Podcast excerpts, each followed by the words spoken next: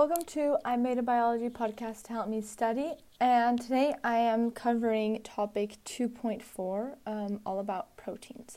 So, proteins are comprised of long chains of recurring monomers, and the monomers of proteins are known as amino acids. So, as mentioned in um, an earlier topic in this unit, amino acids have a basic structure of an amine group, a carboxyl group, and a variable side chain. And this side chain is what distinguishes an amino acid from other amino acids and gives it its specific properties. There are 20 different amino acids, and they are all universal to all living organisms. And multiple, or I should say, two amino acids form a dipeptide, and more than two amino acids form what is called polypeptides. These are long chains of amino acids, and these essentially make up what is considered a protein. Note that when amino acids are covalently joined together in a condensation reaction, the peptide formation will lead to water as a byproduct. So, the covalent bond between these amino acids that is formed is known as a peptide bond. And because of this, long chains of covalently bonded amino acids are called polypeptides because there are multiple peptide bonds. These then polypeptide chains can be broken down, as mentioned earlier, through hydrolysis. So, water is a result of a condensation reaction binding to amino acids, and water will be used for a hydrolysis reaction to break down amino acids. In this um, section, you will also need to be able to draw the molecular diagram of a peptide bond formation. So that is two amino acids being bound together via a condensation reaction. The structure of amino acid sequences can be categorized into primary, secondary, tertiary, and quaternary. So in the primary structure, different amino acids will fold into a different configuration, which is simply based on the variable side chains. So the primary structure will determine the folding of these. And in a secondary structure, amino acids will fold into two stable configurations. So either an alpha helix or a beta pleated sheet. Both the alpha helix and the beta pleated sheets will result from the hydrogen bonds which form between the non adjacent amine and carboxyl groups. So, because of the interactions of different amino acids, the structure will vary. If there is no stru- secondary structure at all, then the polypeptide will just coil in a random way.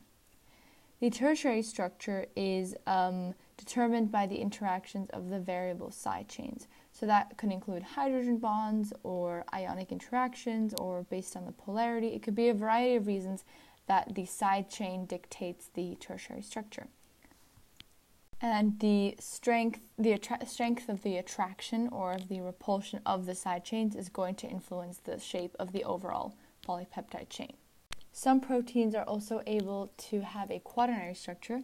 This only applies to proteins that consist of multiple polypeptide chains linked together. So, not all proteins um, will have a quaternary structure. Hemoglobin, for example, is a protein with a quaternary structure as it has four polypeptide chains. Now, denaturation is a structural change in a protein that results in the loss, usually permanent loss, of its biological properties.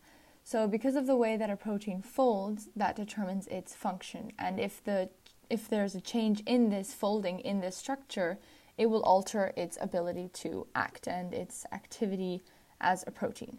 The denaturation of proteins is usually caused by two uh, conditions, being temperature and pH. High levels of thermal energy are going to disrupt the hydrogen bonds, and these hold the protein together. So, if they are broken, the protein will unfold and it will lose its capacity to undergo its function. The temperatures will, will vary, but for most humans, the proteins function optimally at the healthy body temperature. For pH, because um, neutral molecules possess both positive and negatively charged regions, changing the pH is going to alter the protein's charge, and that will also affect its solubility and its shape. Now, moving on to genes and its connection to polypeptides. A gene is a sequence of DNA which encodes a polypeptide sequence. So, a, sequence of DNA which encodes a series of amino acids. And a gene sequence is converted into a polypeptide via transcription and translation. So, transcription is making an mRNA transcript, which is based on a DNA template, while translation is using this mRNA transcript to link amino acids together. Every individual has a unique proteome, which is one of the understandings in 2.4, and the proteome is the totality of proteins expressed within a cell, tissue, or organism. So that is the entire collection of proteins that are being expressed. Uh, and the proteome of any individual is going to be unique and specific to them because this protein expresses the patterns and the different genes of the individual, which is why um, proteins and genes are very closely linked. Proteins are very diverse and therefore serve a variety of different functions in a cell. So, for example, uh, for structure, there is collagen, and this is a component of connective tissue of cells. It's the most abundant protein in mammals. Then hormones, the examples are insulin and glucagon. Insulin is produced by the pancreas and it helps to reduce blood glucose levels, while glucagon is also produced in the um, pancreas, but it helps to increase blood glucose levels. Then immunity, where uh, immunoglobulins are antibodies that are produced by plasma cells, so they're helpful in um, fighting disease. Then in transport, there are hemoglobin proteins these are also the proteins with a quaternary structure and they're found in red blood cells. They are responsible for transporting oxygen. Then sensation, which is the example being um, rhodopsin. This is a pigment in the photoreceptor cells of the retina, which is in the eye, and that helps to detect light.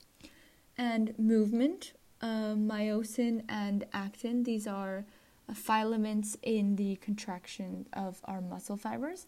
And lastly, enzymes, uh, with the example of Rubisco, which is an enzyme involved in the light independent stage of photosynthesis.